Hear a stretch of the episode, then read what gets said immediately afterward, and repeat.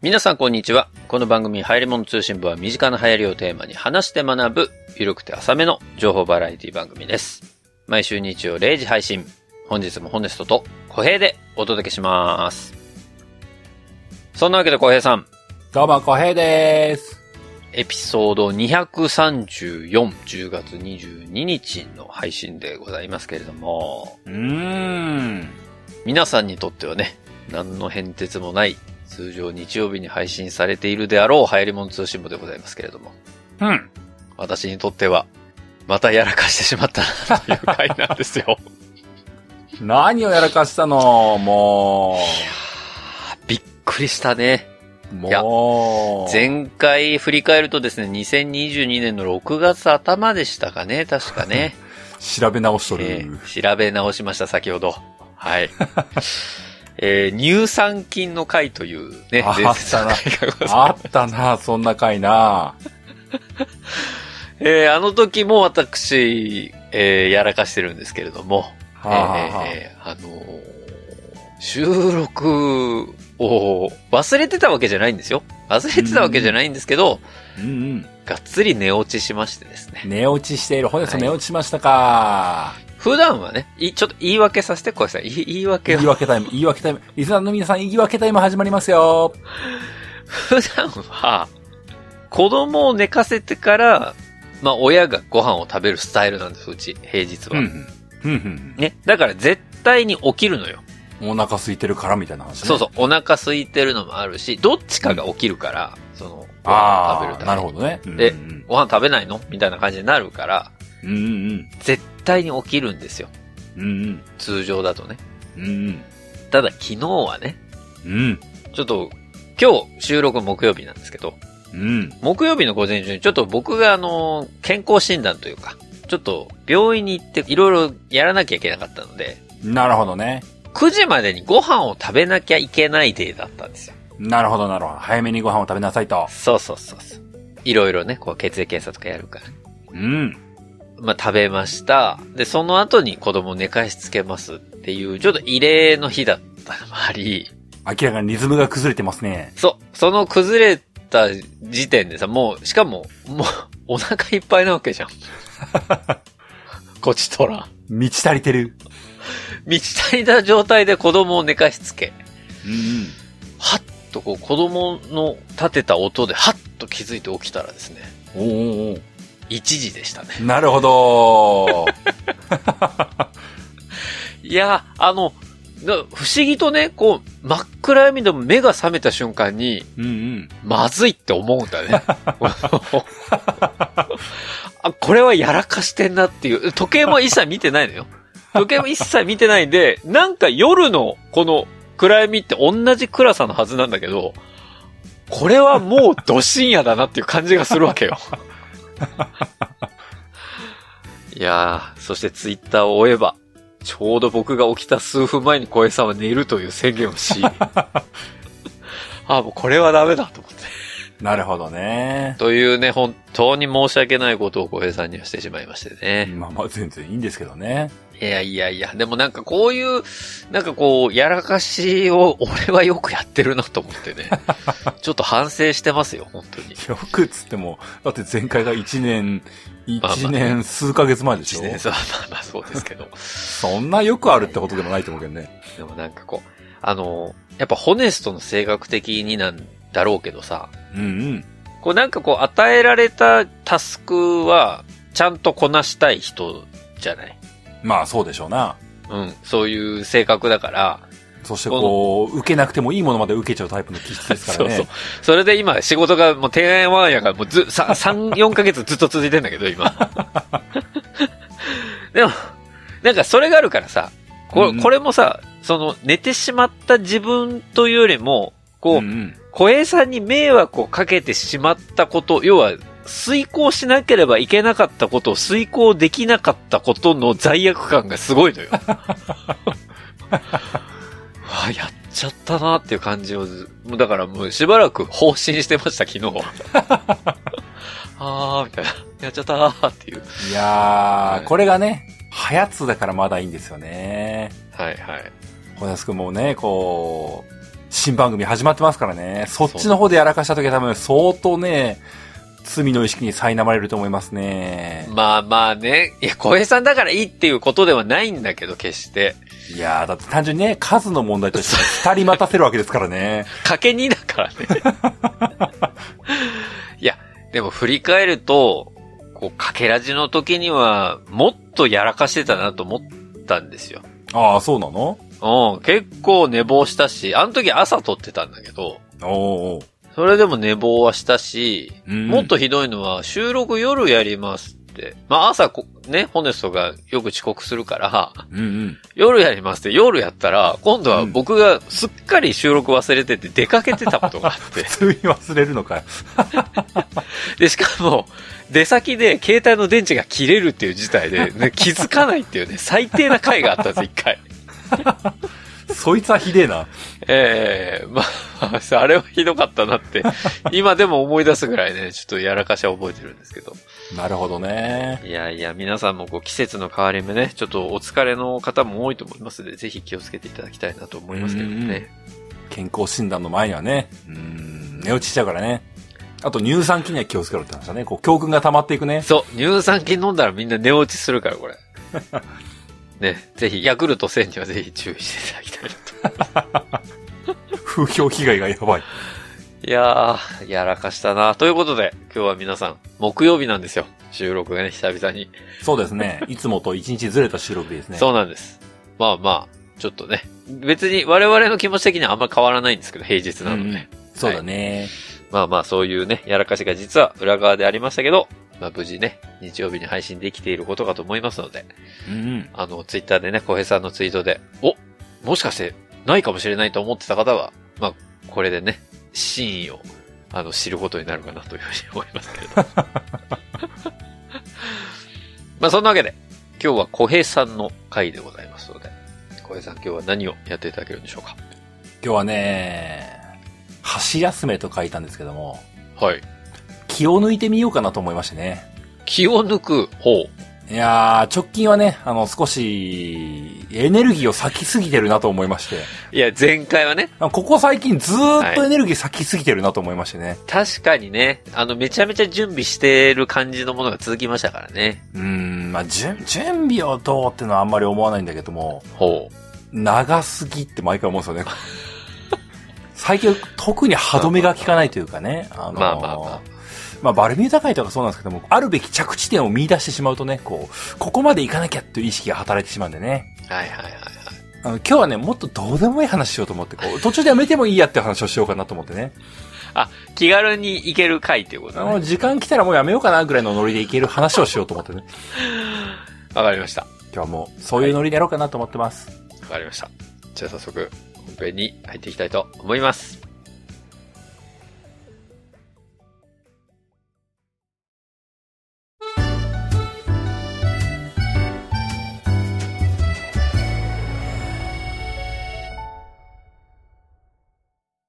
今日の本編は、トラさんの新製品の話をするよ久しぶりですね、トラさん。ほう。えー、トラさんの話をするよトラさんっていつ以来なんだろまあね、正直なんかトラさんの話をしようってこと自体にはこう皆さん何にもこう意識を張らないでいただきたい。あの別にトラさん選んだ理由大したことないから、う。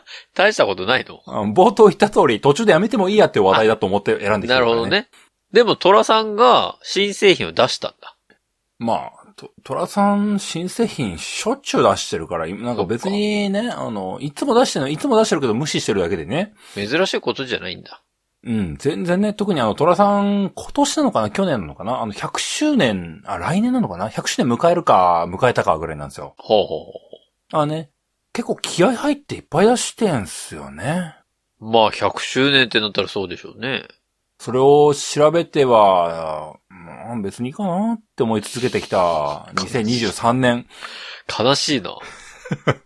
もう、虎さんで話すこともねえのかなって思いながら、こう、 半分以上過ぎた2023年なわけですよ。あんなにゾウトラでね、ネタにしてきたのに、もう、もういいかなって、こう、捨てられるトラって いう。なかなかないですけどね、それも。うんもう、うんなんか、いつもと違ういじり方がないなって思って、こううんそうか。まあまあ、定型にはなるだろうけどね。これもまた時代の移り変わりなのじゃ、って思いながらね、こう、蓋を閉じてきたわけですよ。炊飯器の蓋をパカーン閉じてきたわけですよ、もう。 まあ、うまいこと言ってるのかどうかわかりませんけど、まあうね。んそうだね。ちょっと無理くりでししたね、今 ね。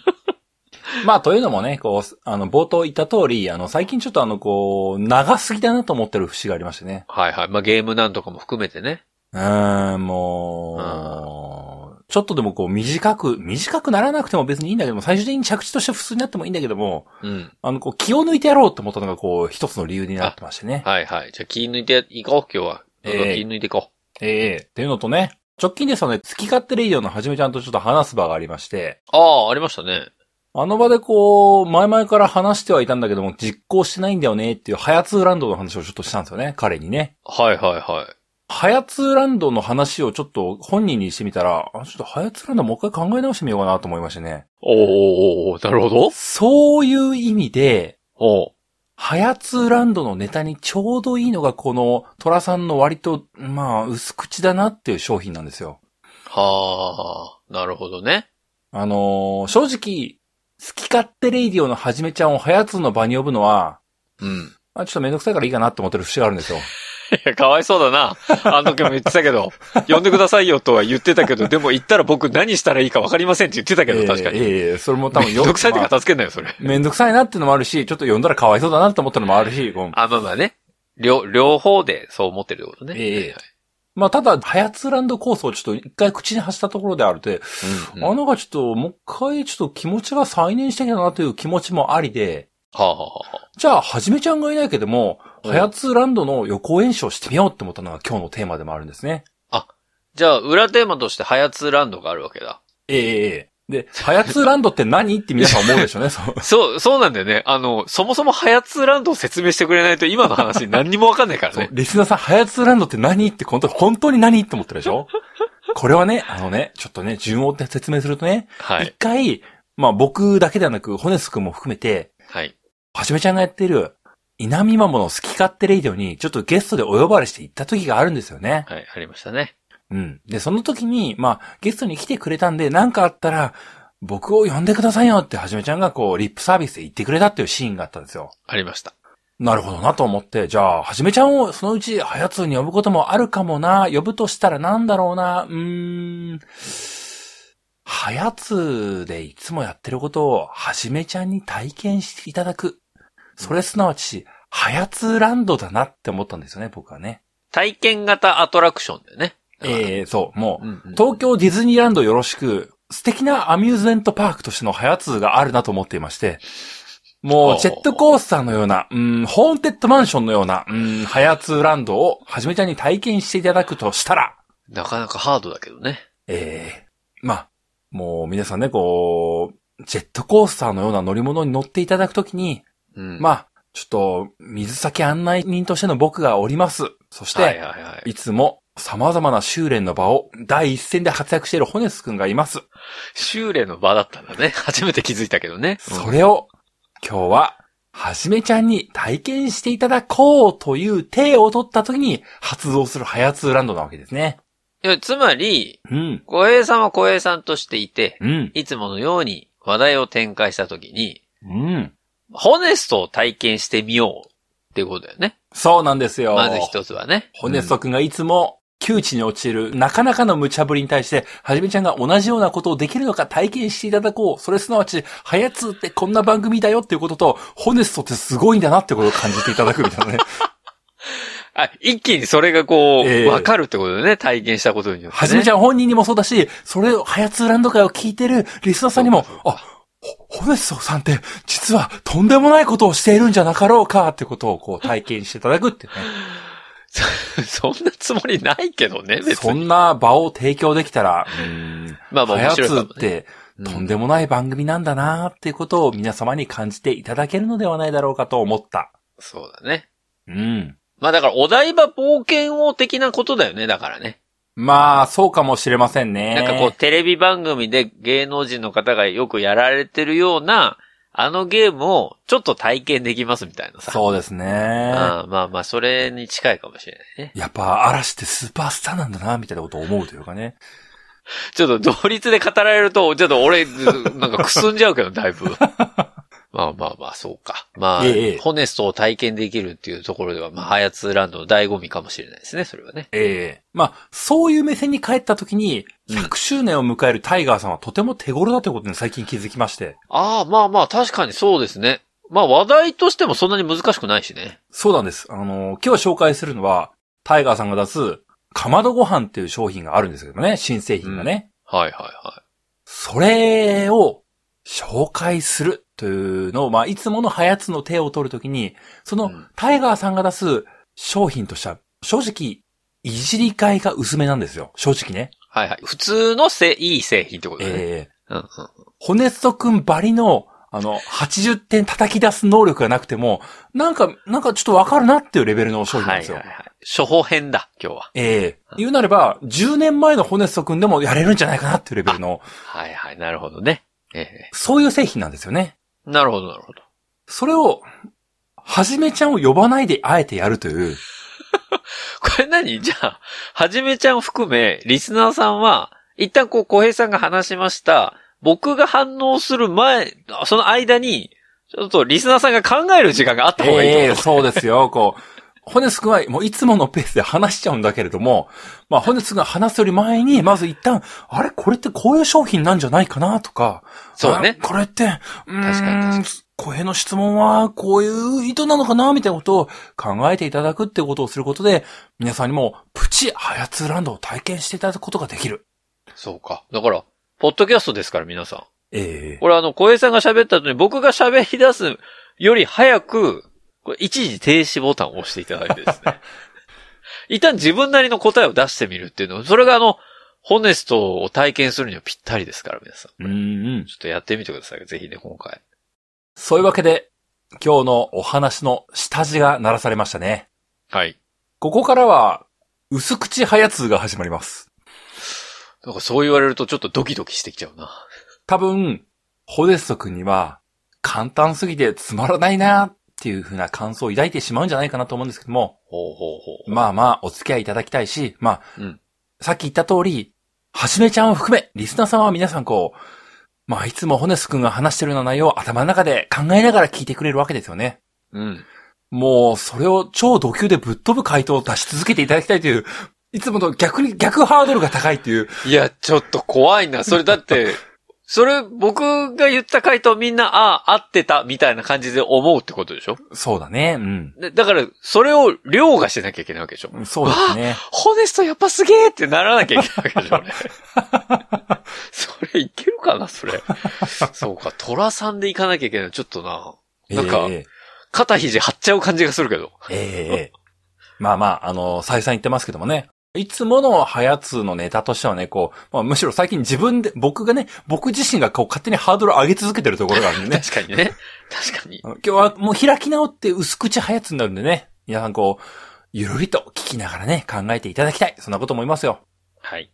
というわけで、今日は、トラさんの新製品のご紹介をさせていただきます。はい。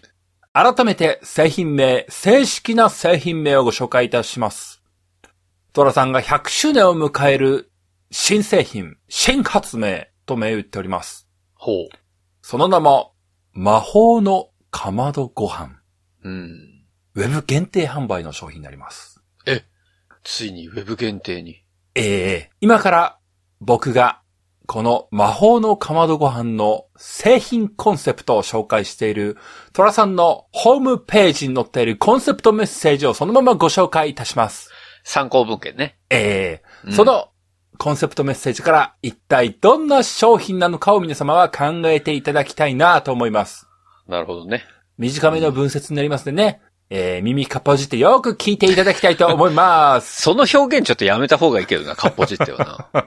じゃあちょっとあの、耳お掃除した後に聞いていただきたいなと思います。ずいぶん丸くなった。はい、お願いします。それだけでいきます。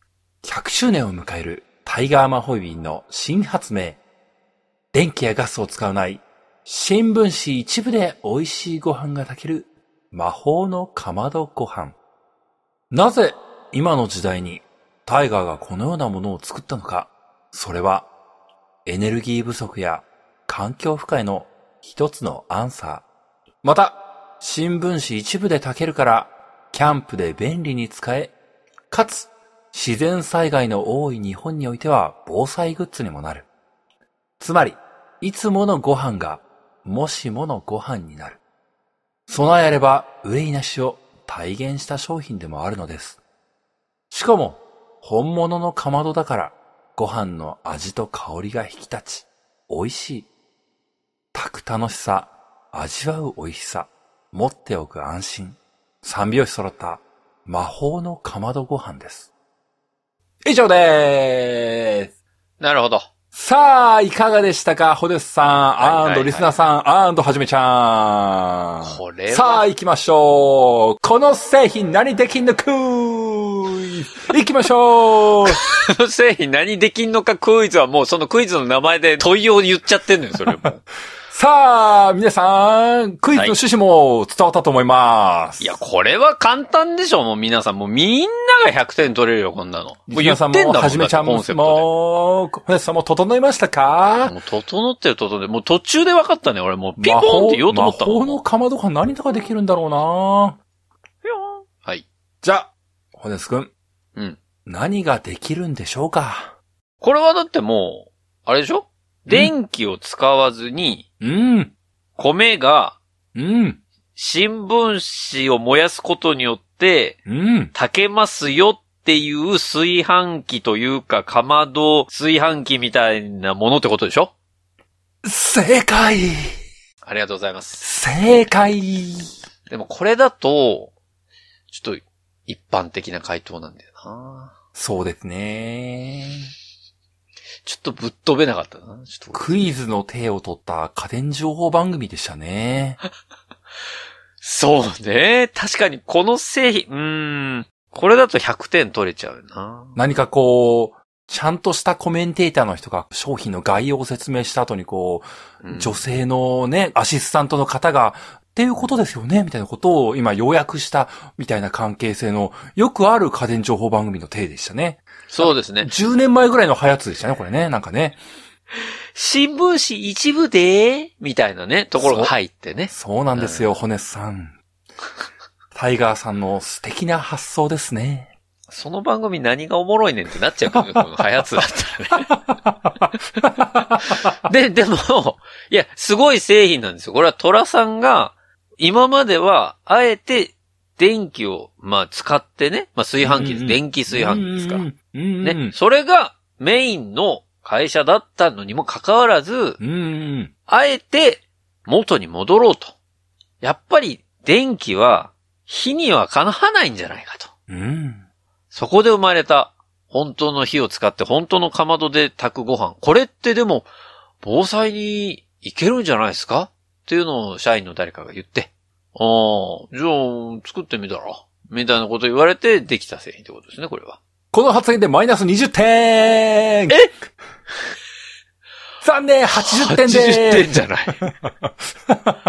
どういうことどういうこと何マイナス20点の予想あった今。うん、骨安くんには、うんちょっとね、はまあまあ、別にそれがこうね、すごいこう、途方もない間違いだという気はないんですけれども、何ちょっと何発想がちょっと違うんだな逆、順序が逆なんだな順序が逆。えー、ぜひ、ホネスト君にはもうね、何できんのかクイズのだ時点で出していただきたかった単語があるんですよね。アルファベット4文字の単語がね、え、あ最初の3文字が大文字で、最後の1文字が、うん小文字になってる、あのうわ、単語な出してるほしかったほねどちょっと待って よ。俺、まだ回答の途中だからちょっとそういうのやめてもらっていいで すかこれ回答の途中だ。こんなにこう会話のキャッチボールが進んでるのに、まだ回答の途中だった ?SDGs ね。そうなんですよ。はいはいはいはい。。そうですね。SDGs っていう、虎さんのこう、世の中に対する目配せがこれバンバン出てたんですよね。殿下の宝刀を忘れてましたね、え私がー、。チラチラチラって、た虎さんってこう世の中に気配りできんだぜみたいなこうチラチラチラっていうのがこう、直接ね、直接 SDGs って書いてないんですよね。書いてないんでそす。持続可能とも書いてないんです。ただなんかこう、うんうん、なんかこう、いいえ、そう、直接は言ってないんだけども、こう、サステナブルやでーみたいな感じがこう、さっきのコンセプトメッセージもこう、匂わされてましたね。これ縦読みしたらサステナブルとかになってたりし ない大丈夫 おー、そう惜しいなーうん 斜めに読んだらサステナブルみたいになってるみたいな。嘘、ちょっと気づいちゃった、みたいな、こう、あ れ、ここ、斜めから読んだら、サステナブル、みたいな、あー、みたいなのないんだな、それな。そうか、SDGs、まあまあ、そうか、SDGs と言ったら SDGs か。いや、でないんだも、な。でもそんな燃やしたら CO2 出ますよ。そういうことじゃないんだな。本日君のそのツッコミあるかなと思ってたけども、そういうことじゃないんだな。違う。のえー、あるんそれはもうサステナブルなんだ。まあそもそも電気を使う方が CO2 出るんじゃねえか問題は、まあさておきね。ええー、でもそういうことじゃないんだなどんど違ん、うどんどんこう減点方式だとこう減っていくな、点が減っていくな俺今日ひ80点も取れてないじゃん、そしたら。 え、でも何なの想定が全然、なんとなくの形というかね、うんはこう思い浮かんでるんですけどうん。う、ん。でも、それがなんか特別なのかどうかなんかわかんないわ。まだ。これ。まあ、まあまあ、ホネスト君も、リスナーさんも、はじめちゃんもお察しがついてるかと思うんですけれども、はいはいはい。電気炊飯器ではないんですよね。まあ新聞紙一部って言ってたからね。そう、新聞紙一部で、つまり、新聞紙を燃やして、リアルに燃やして、うん炊飯します。うん。で、途中、文献の中にも、キャンプでも便利に使え、みたいなこと言ってましたよね。言ってた言ってた。もう本当に電気使わずに、もう出先でも家でも使えるようなものになってると。うん。これのどこがサステナブルなんでしょうかそこを考えていただきたい。そこは本当に、ちょっと、レベルの高いクイズかもしれませんね。ちょっとタイガー魔法瓶という会社が、こんな製品を出して一体どこがサステナブルなんだいと。わかった。おなんでしょうかここがいや、本当に大事なところですわよ。かったのかな。こうわかっ、また減点になる可能性大いにあるけど、おー。かまどとは言いつつも、やっぱり、魔法瓶の会社なわけですよ。ほうほうほう。あ、なんか違う気がする。 自分で軌道修正した。なんか違う気がするけど、とりあえず外してみようかな。 いや、だからなんかこう、熱の保温性というか、うんうん。この、要は新聞紙一部でっていうところが結構ミソで、うんうん普通だったら、多分木をくべて、うん。うん。結構な時間、火に当ててようやく、うまいご飯が炊けるっていうようなところなんだけど、うん。それでは別に今までと同じことじゃないかとうんうん。いうところに目をつけたトラさんはう、んうん。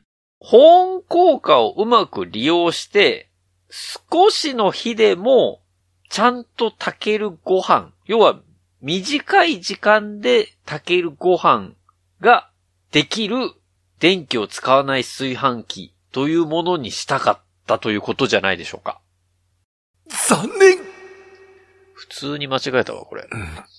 そして、あのー、タイガーさんそこまで考えてませんでしたね。ちょっと あの、踏み込みすぎましたね。あ、え、なんか、ごめん。俺の方が上回っちゃったみたいな感じになっちゃってごめん。 踏み込みすぎました。そこまでの機能感ないですね。 え、ないのないですね。魔法瓶の会社なのにちょっとなんかだんだんディスに入ってきたな、これ。ちあーょっとおかしいぞ、空気がおかしいあぞ。そうか。えそん、何が SDGs なんだろうじゃあ。え、水、あんま使わなくていいとか。トラさんはですね、うん。何いつもはい炊飯器作ってんすよ。え。知ってますよいつもね、はい。ずーっと作ってんの、あいつら。 あいつらって言わないでよ。もう、毎年、毎年といっても、もう年に何回も炊飯器出してるぐらいの、うん炊飯器大好き人間たちの集まりなんね。そうだね。うん、もう米が炊きたくてしゃあないと。まあまあまあ、そうこ、そういうことなんのかなうん。そんな会社なもんですから、はい。かまどめっちゃ余ってんすよ。ええそういうことこの余ったかまどなんかに使えんのけわあ、マジか。そういう意味で、サステナブルなんですね。マジでマジ。サステナブルだね、それは。 ああ、余ったね。かまど、確かに、めっちゃ余ってそうだわ。めっちゃ余ってるね、多分ね。うああ、もうなんか防災ヘルメットにするぐらい余ってそうだもんね。 ん。いや、首折れるけどな、そんなことしたら。 防災の前に人災だよ。ゴーンって言ってもね。ええなるほど。え、ええでもそうするとさ、はい。えなんか形が全部一緒にはならない気がするんだけど、そんなことはないのまあ、もちろんね、あの、何もかも全部使えるとは言わないですよ。今回のこの魔法のかまどご飯の企画に合わせたものしか使えないと思いますよ。ああ、なるほどね。うん。なるほど。まあ、たただ何でもまかんでもいいってわけじゃなあい。そうだね。そしてまあ、そうですね言及はされてないんだけれども、まあ、おそらく、ロットが多かったものとかの企画に合わせて作ってるんじゃないですかね。わあ、なんか、相馬灯のように過去のハヤツがこう蘇ってくるな。えー、もうずーっとこう、もう虎さんがずーっと炊飯釜研究していて、あーこれもダメ、これもダメ、うまくいかない、美味しく炊けないって、全部電気が悪いんじゃんとか言ってた虎さんがですよ、はい。気づけば、あ、釜めっちゃ余っとるって。でもその釜は、うん、やっぱちゃんとしてる釜だから火でも使えるんだ。使えちゃうんですね。すごいね。それはすごいわ、単純に。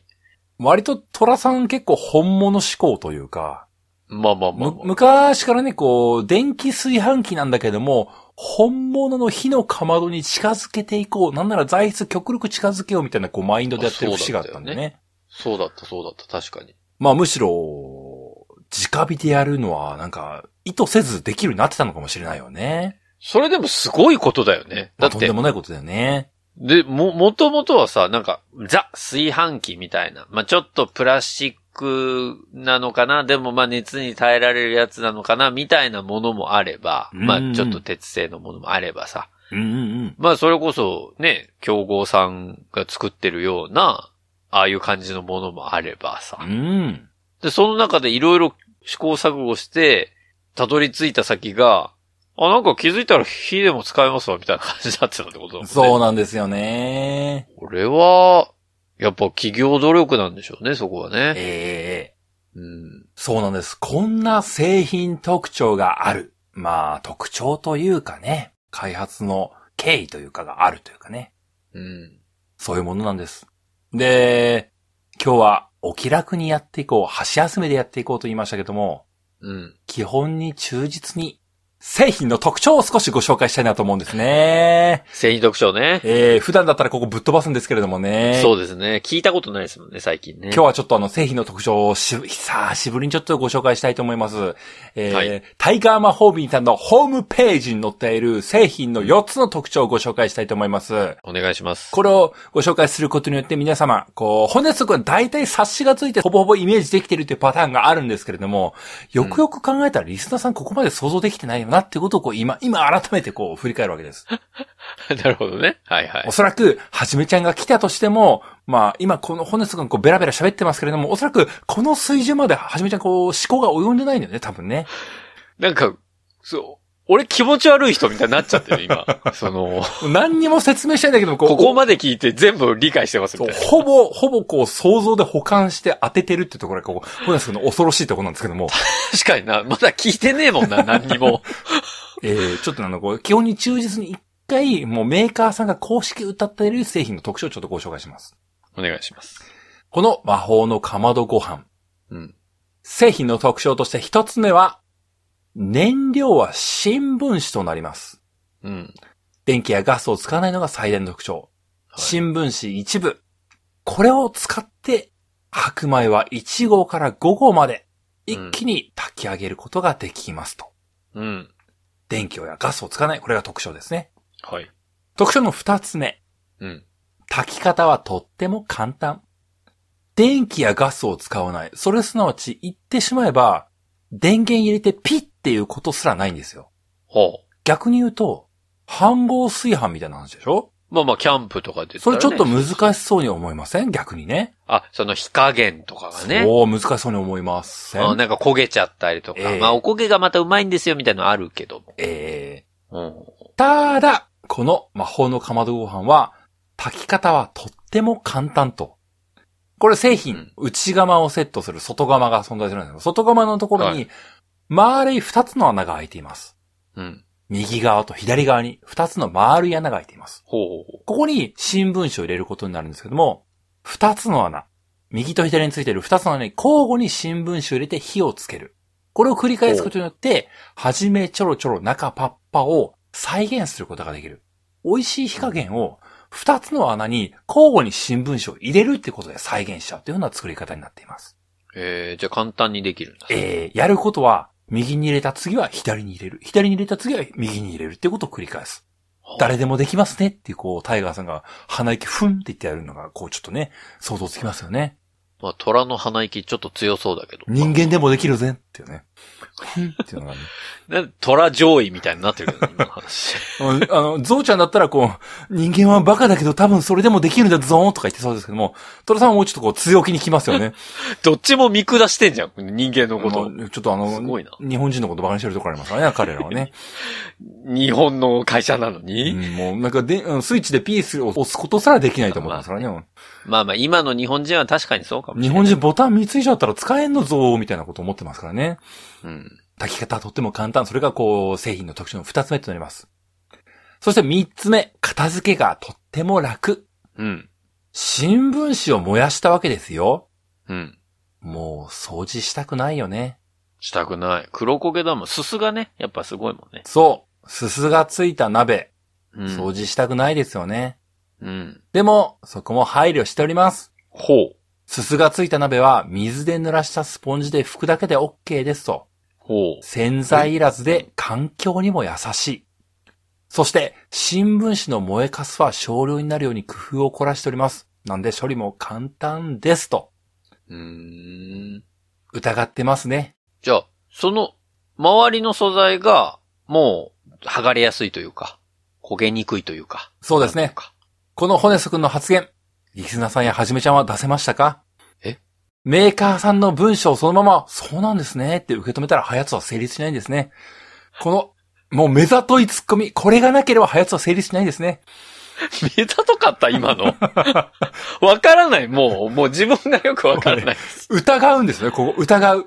片付け楽々だってメーカーさんが言ってるのに、本当っていう、そうそよの、その姿勢よ。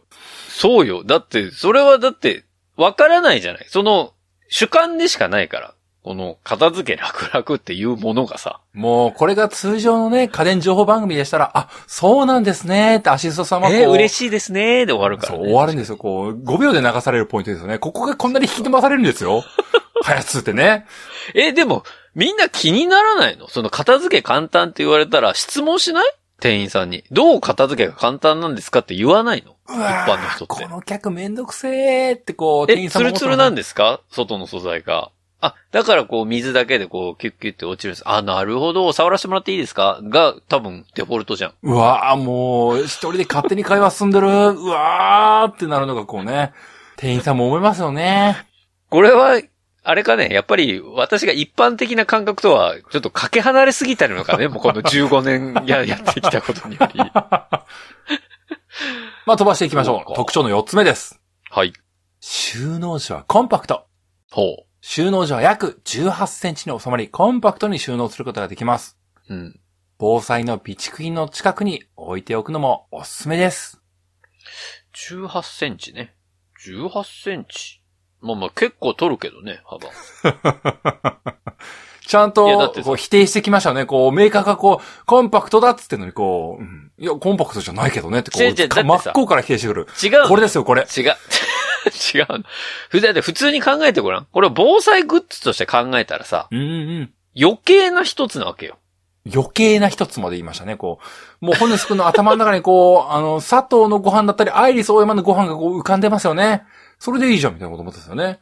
まあ皆さん防災のことをね、どれだけ学ばれてるかわかりませんけれども、んん。この備蓄っていうのは3日分ね、1人当たり3日分の備蓄を持っとくべきだよ、ということが言われてるわけですうよ。ーん。 3日分のものを入れておきたい。それはご飯以外にもいろいろ入れれるわけですけれども、うーん。もうそそれを入れてる時点できっと皆さんの防災リュックの中はパンパンですよね。もう隙間ないはずなんですうよ。ーん。 18センチかって思うわけよ、そうこーで。ん。で、しかも、な、なんか空洞の状態でこう、収納できるわけじゃないんでしょそうですね。もちろん内側が入っております。まあまあ、そこの中に例えば何、電池入れるうん。かな、まあ、ちょっっと隙間に電池詰めようかとか、まああるかもしれないけど。と。うん。そうなると何かを犠牲にしなきゃいけないなって思っちゃうわけだよね。もうイエスお買い上げしなくていいですってなっちゃい ますね。これね、もうね、すいませんね。もうイエスお帰りください。いやいやすいません。違う違う違う。そう買いたいから聞いてるのよ、こっ ちは。買いたいから聞いてるわけだから、そこは逃げちゃダメよ、これ。逃げちゃダメ。も逃う。げちゃダメだってな、なってるから。なんで俺がエヴァの真似せなあかんの違うのよ。だから、なんか、こう、隙間に、もうちょっと入れるようなものが良かったけどね。うんうんうんうん。でき、あ可能であればよ。まあ難しいんだと思うけど、うんやっぱりかまどだしさ。うん。まあそっかって思っちゃうなっていう、まあだけなんですけどね。しんどい時間ですね。製品特徴、文献に書いてる通りに説明すると、徹底追求が来る。もう、メーカーの中の人ではない身からするとね、もう、なんだこいつって思っちゃいますよね。そう、あの、仕事でこんなことやったら一発で干されますからね。 なんだお前って言われて。絶対やめてくださいね、皆さん。ええそうです。皆さんも、マークの製品特徴を聞いて、ふんふんって聞いて、そうなんだなーってこう、普通に受け止めているようでは、ハヤツは成立しない。ご理解いただけたでしょうかあと、褒めるだけではダメですよ、皆さん。製品をね。うーん、そうですね。疑ってかからないと、 常に。これは本当に俺に役に立つ製品なんだろうかっていう視点で見ないと。。そうですすね。まあ、でも、皆さんもう長らく聞いていらっしゃいますから、できますよね、そこら辺はね。ええさあ、そんなわけで気を取り直して、はい。はやつもおなじみ、お値段クイズに入っていこうかと思い明ま日、す。ここでしょう。この製品に対する価格ですよ。えー、クラシックの流れとしては、製品の話を一通りした後にお値段クイズに入っていくのが、まあ、クラシックな流れでございました。いや、懐かしいですね。これの、こんな情報を与えていただいた上での価格クイズは久しぶりかもしれない、本当に。直近のはやつじゃない、こう、とりあえずいきなりお値段クイズからスタートするっていうのが、こう、多かったんですけどもね。うん。今回はクラシックな流れに身を任せて、一通りの製品の説明をした上でお値段クイズとなっていきます。はい。冒頭にも申し上げましたが、これはウェブ限定販売となります。そして100周年を迎えるタイガーさんのある種アニバーサリーの挑戦的な取り組みとなる製品となります。はい。このタイガー魔法瓶の魔法のかまどご飯、一体いくらなんでしょうかこれはもうどっちかだな。うーん、さあ、どうかなリスナーさん、そしてはじめちゃん考えていますかこれのお値段、一体いくらなんでしょうねまあ、普通のテレビ番組のバラエティ番組とかであればね、まあ実際の答えとなる、まあメーカーが出すお値段よりも高い答えを出してしまって、ああ、まあなんだメーカーさんやっぱ安いんだよな、みたいなリアクションがこう王道であるわけですね。これがまあ、まあバラエティ番組の王道だと思いますよね。はいはい、そうですね。しかし、骨すくんはガチです。ガチですよ、皆 さん。普通に下回るのを全然言いますから。ガチこなんれガ。ですチ。変に忖度して高く言っちゃダメよ。ええええでもね、今の時点ね、まあ正直僕今二つの答えで迷ってます。うだんうんうん。からどっちにしようかなと思ってるんですけど、リナさん皆さんもね、こう、まあ、今回、電気炊飯器じゃないんですけどもね、まあ、電気炊飯器の、まあ、代替というのか、まあ、キャンプ用のグッズとして捉えるのか、あるいは防災グッズとして捉えるのか。まあ、あるいは、タイガーさんがなんか、うん、サステナブルやでーって言いたいだけのなんか、ちょっと見せ物商品なんでしょってうがった見方で答えるのか、いろんな答え方があると思います。うん。どの道筋を取るかは、あなた次第です。これが、ハヤツーランドの醍醐味ですね。どの方向性で答えるかはあなたの自由ですよ。いやーでもきついな、どっちも違うと思っちゃってるな、今。うーん。でも行きましょう。うん。 100周年なので、ええ。 1万円で。なるほどー。もうこれ違うタイプのやつやな、これ。いや、でも、もう一個の答え言っても多分なるほどになると思うのよ。じゃあまあそれもせっかくなんで聞きましょうか。あもう一個は、100円。 100円、なるほどーなるほどな、そのパターンね。もう、100周年の記念の製品うですと。ーん。で、かつ、サステナブルでうん、過去の土鍋を利用してます。要は、本来は捨てるはずだっうたー。ん、なるほど、ねなるほど。虎さん的にも、お金をかけて廃棄をしなきゃいけないものだったものをう、ん、 SDGs の観点で復活させてるものなのでう、ん。もう利益は問いませんと。なるほど、なるほど。というような意味合いでの100円か、まあそうは言っても、原価はかかってるわけですから。うん。まあまあ100周年にかけて1万円かなと思った2択で間違えましたね。なるほど。どちらもなるほどですね。答え聞きましょええ。リスナーさんも頭の中にこちゃんと答えを浮かべてから聞いてくださいね。う。うん。正解は、はい。 1万9800円でーす。なんでなのまあ、はやつとしても、よくあるバラエティ番組としても、ちょっと、残念ですね。そメのー、カーさんがなんか、ちょそっう、確かに100円で売れようって思っちゃいますもんね。その、 1万9800円めちゃくちゃ高く感じますよね、これね。いや、サステナブルじゃないんかーいって皆さん思いましたよね。 100にかけろって、そこ は。なぜ1キュッパにする受けも取れんのかいってなっちゃいますよね。なんかね、こういう言い方したら本当はダメなんですよ。なんか、なんでかわかんないけど、ホネストが言うと、トラさんが間違ってるように聞こえてくるよね、これ。 間違ってないんですよ。タイガーさんは、その価格で正しいんです。ただ僕が、イチャモンつけてるだけですから、皆さん。そこは勘違いしないでください。1キュッパか。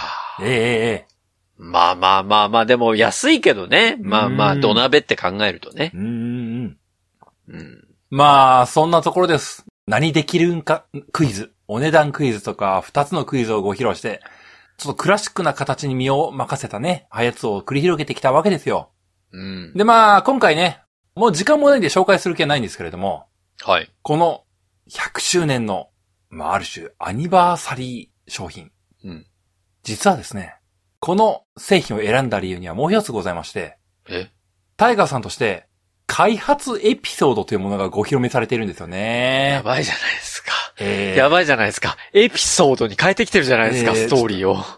電気がなくても炊きたてご飯、魔法のかまどご飯、開発エピソードっていうね、こう、まあ貴重なページがございましてね、こう、この製品を作ったプロジェクトリーダーの村田さんのインタビューみたいなものがこう、たっぷりとご紹介されていてね、まあ最後時間が余ったらこれをご紹介しようかなと思ったんですけれども、時間もないんでこう、丸々割愛していこうかなと思う次第です。これ、最近のハヤツだったら、うんそのポエムしか紹介しないっていう可能性もあったわけだよね。ええそうなんですよね。まあ、これこう、まさしくこう、ハヤツーランドをやるとしたら、こう、プロフェッショナルのホネスさんが、まあ、どちらでも対応できるね。こう、まあ、ひょっとしたら、前半部分を、ゲストの方に、まあ、今回で言うはいはと、い例として、初めてにこう、誤解とした後に、こう、まあ、時間がなくし、同じものをご紹介してもしょうがないので、ここからはホネスト君に、開発エピソードに対するコメントをいただこうかなという手を取れると、こう、まあ、いい商品作ってきたね。魔法のかまどのご飯みたいなことを思っていたんですよね。うんうん、なるほどね。まあ、今回はこれ、時間ないんでやらないんですけども、すっごい気になってきた、そのエピソード。うんうん。まあ、ただね、こう、ポエムとしても薄口なんでね、こう、 まあ、ラルカソいや、 結論先に言うなよ、そ れ。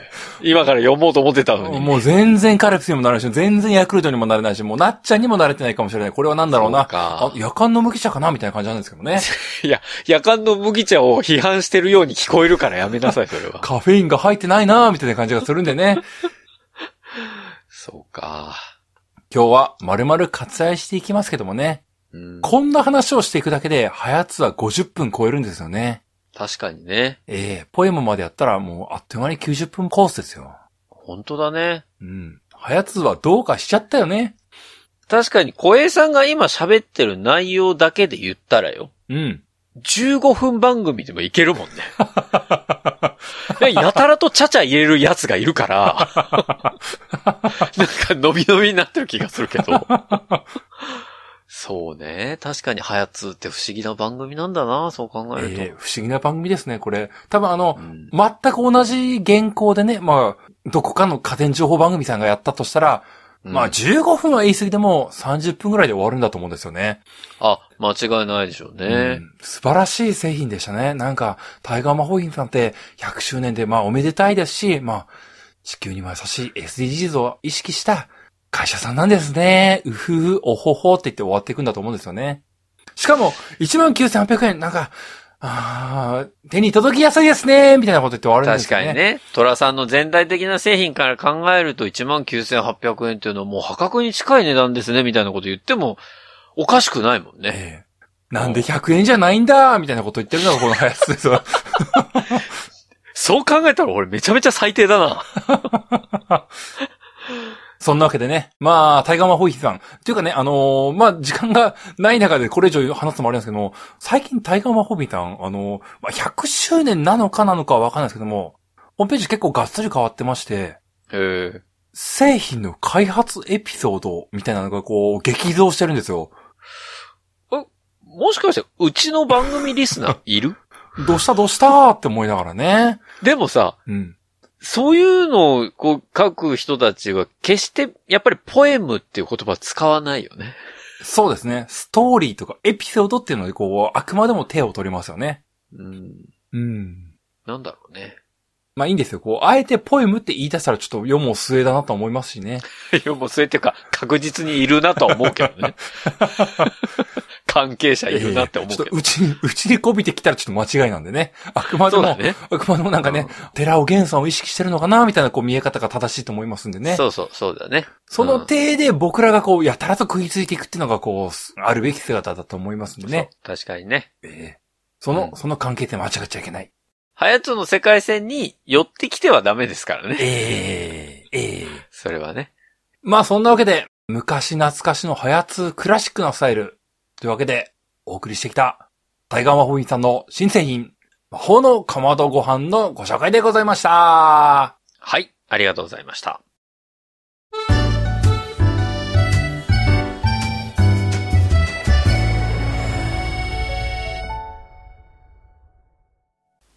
流行り物通信部は、パーソナリティ2人が考える面白みを優先した番組作りを行っております。番組内での商品、サービスの紹介は、面白みを優先するあまり、誤り、語弊のある表現を用いてしまう場合がございますので、内容の審議によくご注意いただくようお願いいたします。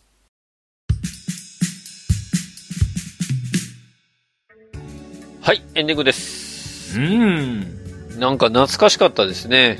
こんな製品の内容をしっかり説明していただけるのは久々だったなというところうと、ん。薄あと口はでしたね。製品の形をね、久々に言った気がするね。確かにね。横に穴が開いててみたいうなねん、。そうですね。あれはやっぱり、あのスタイルは、こう、ハヤツならではだなと思ってたんだけど、やっぱ想像しやすいよね。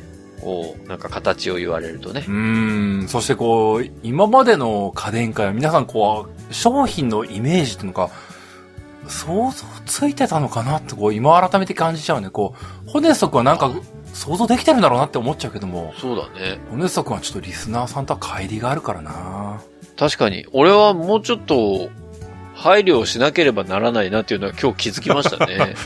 なんか、勝手に自分の中でさ、もう形を作って想像しちゃってるからさ、その上で話しちゃうんだよ、どうしてもね。うんうんうんそっかそっか。確かにな。岡島さんの顔とかみんな頭に浮かんでないんだろうな。うん。そうだよね。ああ。いろんな登場人物、皆さん共通認識は描けてないのかもしれないよね。そうだね。名前しか言ってないけど、なんか知らないけど、頭の中にいるもんね。それぞれの人がね。そうだね。太田くんとかね。なんかこう勝手にこう CV とか当たってるもんね。当たってるね。こういう声なんだろうな、んみたいなね、あるもんね。大村くん元気かなとか思うもんね、たまにね。思うもんね。まあ、あの、そこまで来たら、皆さんも世も末だなと思ってくださいね。まあまあ、そんなわけで、今日は久々のトラさん会でございましたけれどもね。ぜひ、えー家で使ってるの、タイガーの炊飯器です。みたいなことがあれば、お便りお送りいただければと思いますよ。お便りは番組ホームページのお便りフォームからお送りください。番組ホームページは入り物通信簿で検索するとアクセスいただけます。また、SNS をご利用の方は、ハッシュタグハヤツを使った投稿ポストも募集中です。皆さんからのメッセージお待ちしております。そんなわけで、ハリモン通信簿エピソード234は以上でおしまいです。また次回お会いできればと思います。お相手は私、おねそと。小平でした。それでは皆さん次回までごきげんよう。さようなら。また来週